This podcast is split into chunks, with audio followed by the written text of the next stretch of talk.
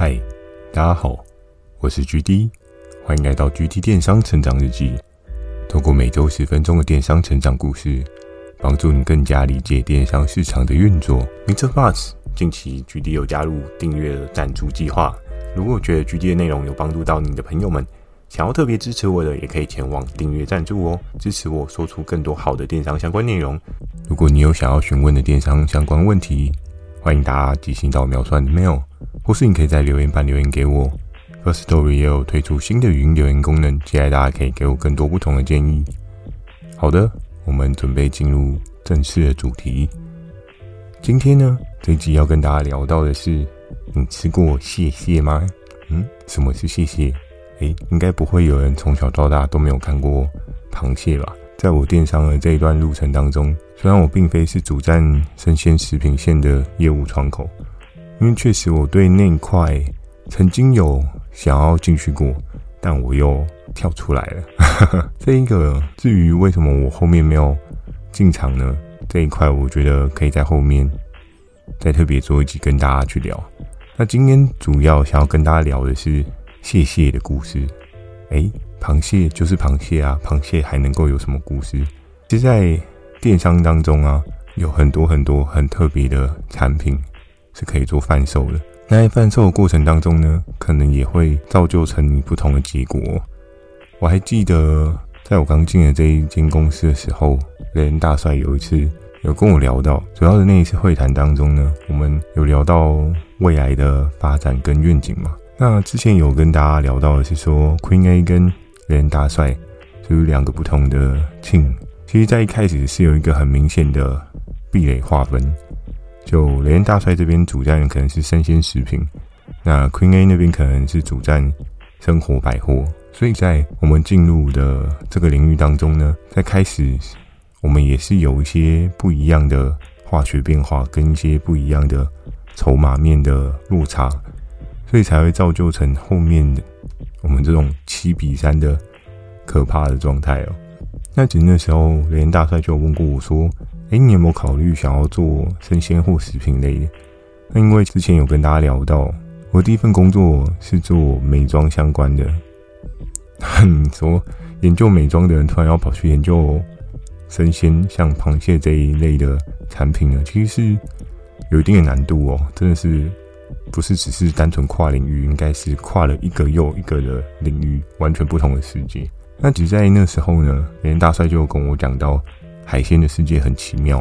其实在这间公司的首次爆品呢，听说啦，虽然我没有见证过那个历史性的一刻，但在那个历史性的一刻呢，去贩售大家都听过的帝王蟹。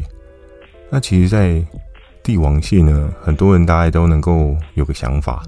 因为帝王蟹它的单价也不便宜，对不对？一只可能动辄三千，还是有更高的这个数字哦。所以在这一个领域，这一个平台，它的第一支操作的爆品呢，耳闻听说好像就是帝王蟹这样。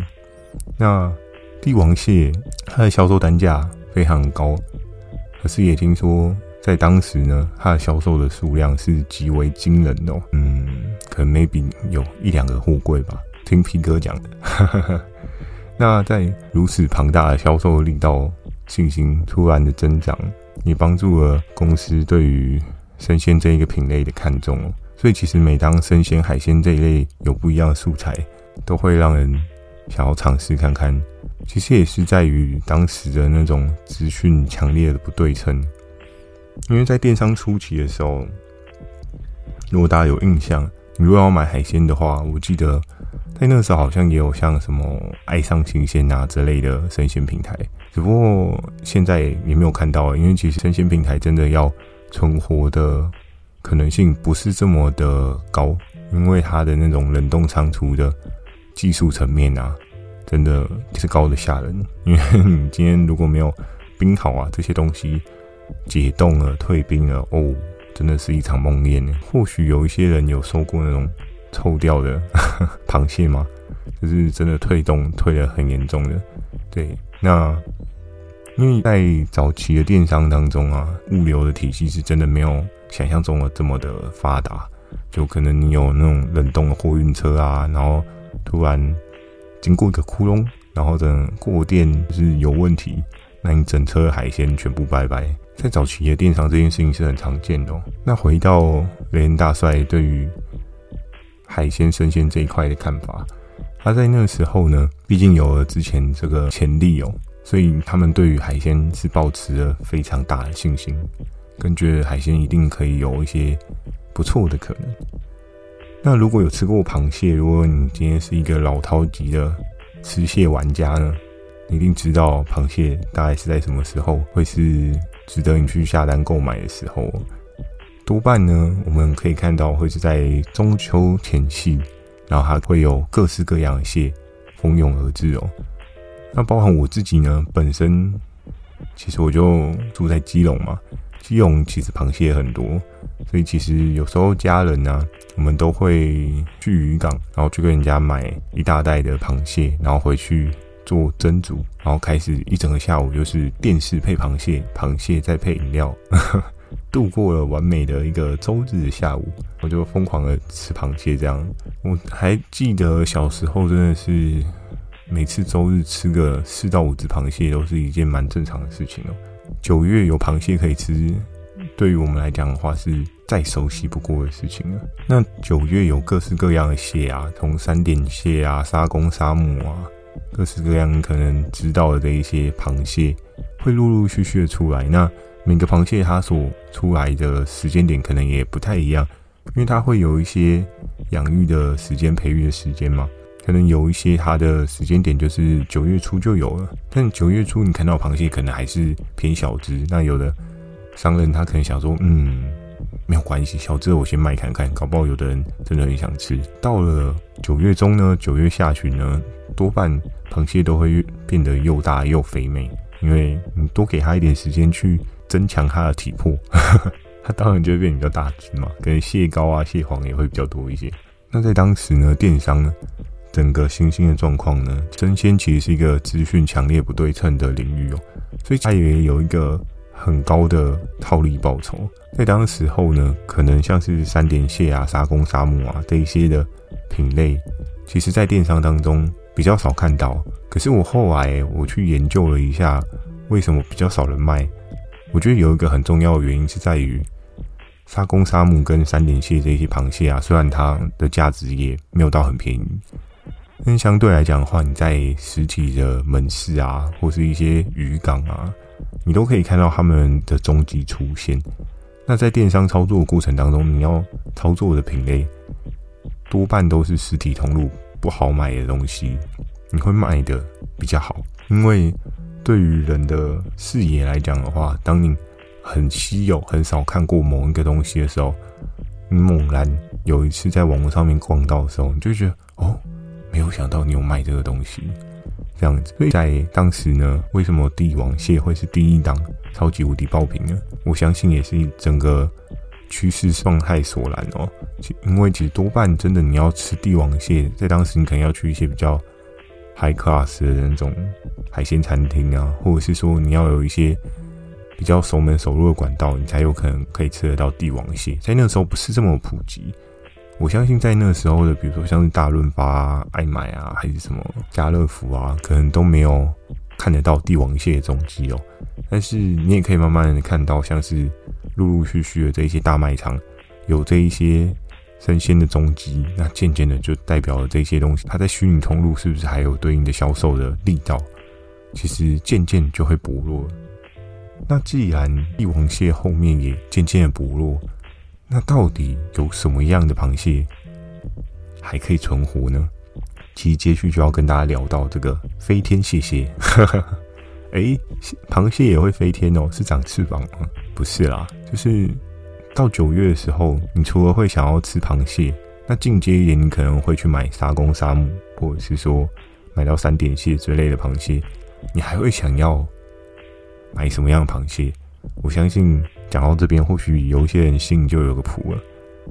你还记得 Seven Eleven 九月都会推出一些 DM 吗？那 DM 上面写的是什么？没错，就是大闸蟹。其实大闸蟹它是一个不一样的领域哦，因为其实不得不说，当初操作大闸蟹的这个行销人员应该也还蛮厉害的，就是他把它整个包装成一个完美的艺品。那再加上呢，其实很多的老饕级的背书哦，就是你可以看到很多人说什么，诶、这个江苏江南的大闸蟹啊，还是中国哪里的大闸蟹啊，它的那个色香味俱全，尤其是那个蟹膏的部分，对不对？一打开，哇，受不了啊，对不对？虽然我自己没有吃过啦。但是之前有听旁人的描述说，如果真的是一个养得十分肥美的大闸蟹，它其实是值得让人一试的。所以在当时呢，每到了九月就会上演的一个戏码，这个戏码呢就是大闸蟹的大乱斗。那因为之前有跟大家聊到，就是我们的整个游戏规则，游戏规则是当今天有一个合作伙伴他有对应的提案，那可能另外一个合作伙伴。他就必须要与之竞争哦。那在那个时候呢，九月算是一个超级无敌的大补丸。由于 Queen A 他们那个部门呢，其实几乎完全没有人去涉入生鲜的这个领域，所以这一块的业绩份额呢，也算是雷恩大帅可以稳稳妥妥拿下来的领域。那在当时呢，雷恩大帅就会去跟对应比较这一块有深入研究的。业务去做一些讨论哦，比如说像是 P 哥啊，或是 FK 啊，或是牛牛姐，就是他们比较琢磨在于生鲜类的这个尝试，所以他们就会开一个小组会议，就说：“哎、今年可以带什么东西回来？”然后当然一开始可能连大帅会就是集体开会，就说：“哎、欸，这件事情很重要哦，因为九月我们就靠这个吃一波了。”然后当然大家收到指令就是各自去查找嘛。但是在会议上面呢，是不是每个人都会直接说什么？我拿到了什么东西？我拿到了什么东西？现实不然，为什么呢？因为因为其实之前我跟大家聊到，我们整个游戏规则呢，虽然是部门与部门之间的竞争，但更深入一点呢，各自业务也有各自业务自己想要去达成的业绩。你今天只要把你的底牌透露给别人知道，别人就会去跟他的合作伙伴说：“哎。”那个谁谁谁，他可以有这样的价格诶，啊，你不能跟吗？你可不可以做这样之类的？所以在当时呢，相信 P 哥跟 FK，然后还有牛牛姐，他们也是各自有点台面下的互相竞争哦。就是嗯，好，我赶快去问一下我手上的合作伙伴有谁可以很快很快的带回来。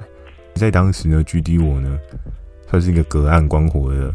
状况哦，因为我真的没有很认真的去研究蟹蟹这个品类，因为我自己对于可能小时候都吃螃蟹啊，也已经吃到无感的，我就觉得嗯，大闸蟹就大闸蟹啊，然后呢，一个蛮淡然的面对状态，所以其实，在那时候，就是 P 哥、FK 跟牛牛姐他们三个人，就是努力的去找合作伙伴去生出这个对应的提案哦。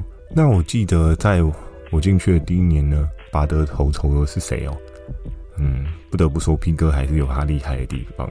P 哥他就是率先出马，然后拿到了第一张的飞天蟹蟹哦。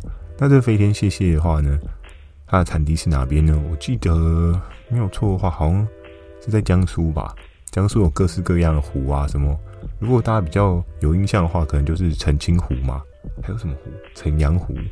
还是什么？我记得，反正这个东西也还蛮有趣的啊，就是各式各样的湖在那个时候都会出现。由于我们整个规则的判定呢，是你今天可能是不同的蟹种啊，或者不同的产地啊，或者是说你今天是诶台湾本土的大闸蟹啊，又或者是外来进口的大闸蟹，有做一些不同的规则区分，然后可以让他去做一些分流的上档。那在当时平哥他。卖这首档的江苏大闸蟹，我记得那个单价呢，哦，也是便宜到一个爆炸。怎么说便宜到一个爆炸？那时候的单价最便宜的有做到一只好像一百九十九吧？嗯，两百块就可以买一只大闸蟹，不买吗？买爆它，对不对？嗯，在那时候呢，平哥上的第一个首档呢，就直接。喷发了将近五十万的业绩哦，那听到这边，大家一定会觉得哇，天哪，太可怕了吧！五十万的这个营业额，在现在电商的世界啊，你要突然喷这么大的量啊，真的也是有一点难度。那那时候呢，这一块是真的很好做，你只要逢做就一定会喷量哦。然后回到刚刚的那个价格带的部分呢、可能很多人会想说，哎，那你的大闸蟹才一九九，真的假的？但是这个一九九这个数字呢，是就是消费者买的超值优惠套餐，然后支数非常的庞大，maybe 一次买六十支，有没有？买了全家醋冰一起来吃 那种状况。然后当然它的两数可能也会有点不一样了，因为如果你有吃过大闸蟹的话，你就知道可能。随着两数的不同啊，比如说像是有三点五两的、四两的、四点一、四点二，各式各样的两数。然后有听过比较大只的，可能是到五点五，然后到六两之类，还有更大的。但更大的呢，就当然也就更贵嘛。其实有时候我在看这个谢谢的规格啊，有时候我都想说，嗯，这跟 iPhone 有什么两样，对不对？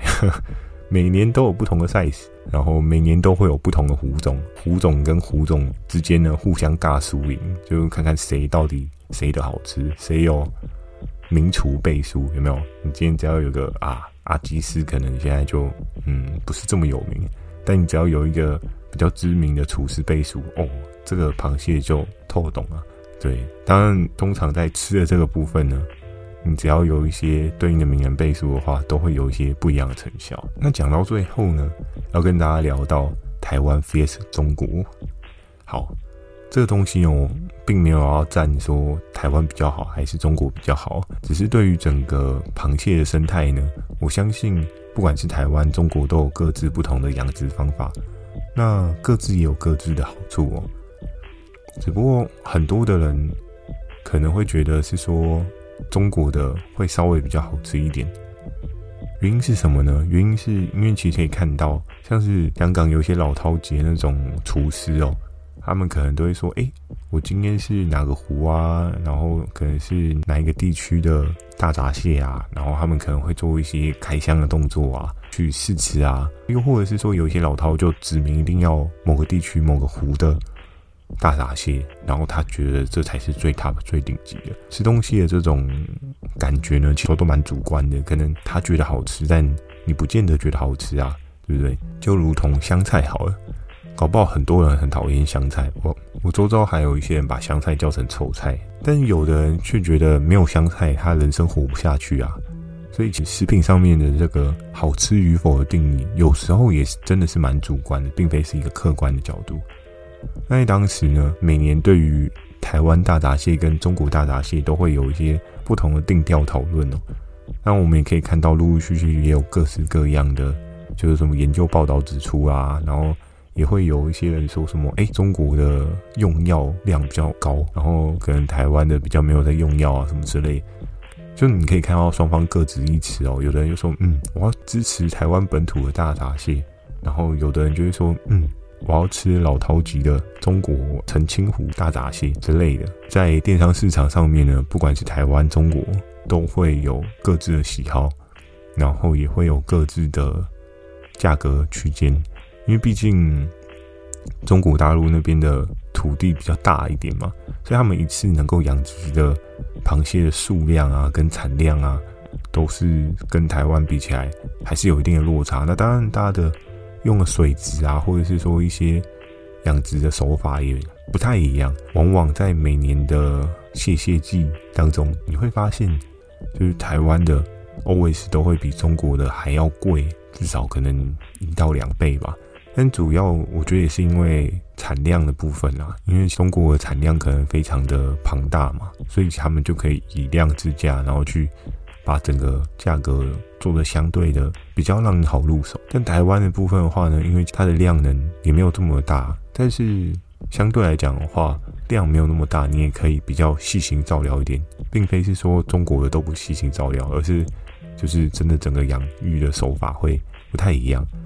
但是我们也可以看到，不同的人吃起来有不同的感觉，有的人就说，嗯，台湾的还蛮好吃的。但有的又说，嗯，中国的老饕级，我的最爱，对不对？就有不一样的情况。所以，其实，在电商的世界当中啊，螃蟹常常都是九月位居榜首的一个主要的指标。那在现在的电商世界呢，是不是还是这样子？必须要跟大家谈到的是说，毕竟直播的产业有开始蓬勃发展。那包含我自己啊，我自己，我还有一次我好像在转乘大众运输的时候，也很认真的在看某一个直播台，他们在卖海鲜。不得不说，诶，就是真的蛮疗愈的。你看到，比如说他端什么样的海鲜上来啊，然后你看到活蹦乱跳的虾子啊、螃蟹啊，还是各式各样，你可能比较少见过的那种海鲜啊，你就觉得嗯，看起来蛮新鲜的，我应该要买一盒。真的会有这种冲动哦，而且当下面一直刷、一直刷，对不对？加一、加一、加一，我要加一 之类的，你就觉得嗯，好像不买一个。对不起自己这种感觉哦。那在相对来讲的话，电商的通路这一块操作就有一定的难处，因为你毕竟就是用图文，然后去跟消费者去沟通说，诶，这个东西很不错哦什么的。那不免俗啦，你知道，以螃蟹、蟹蟹这种产品来讲的话，它并非是一个规格品。你照片上面看到的，比如说是那么的大，但是实际上收到的是不是那么的大？这其实就有一些模糊地带，跟有一些争议性啊，所以变成是后面生鲜的这个领域，在电商世界当中有被一个很大的影响哦。因为你今天能看到产品，跟不能看到产品，只看到图文，这对于消费者的信任度会有一定的落差，所以也渐渐的在现在的生鲜的市场啊，电商，嗯。是有一定的难做的地方啊，可是是不是真的都这么难做呢？还是有它各自可以操作的领域跟可以操作的手法。好，那今天跟大家简单分享，谢谢到这边。好，那喜欢今天内容的话，也请帮我点个五颗星。如果你有想要询问的电商相关问题呢，也欢迎寄信到描述栏的 mail，或者你可以在留言板留言给我。First Story 也有推出新的语音留言功能，假设懒得打字呢，讲几句话给我也是一个很棒的选择哦，期待大家可以给我更多不同的建议。我会在 Facebook 跟 IG 不定期的分享一些电商小知识给大家，记得锁定每周二晚上十点《GD 电商成长日记》。祝大家有个美梦，大家晚安。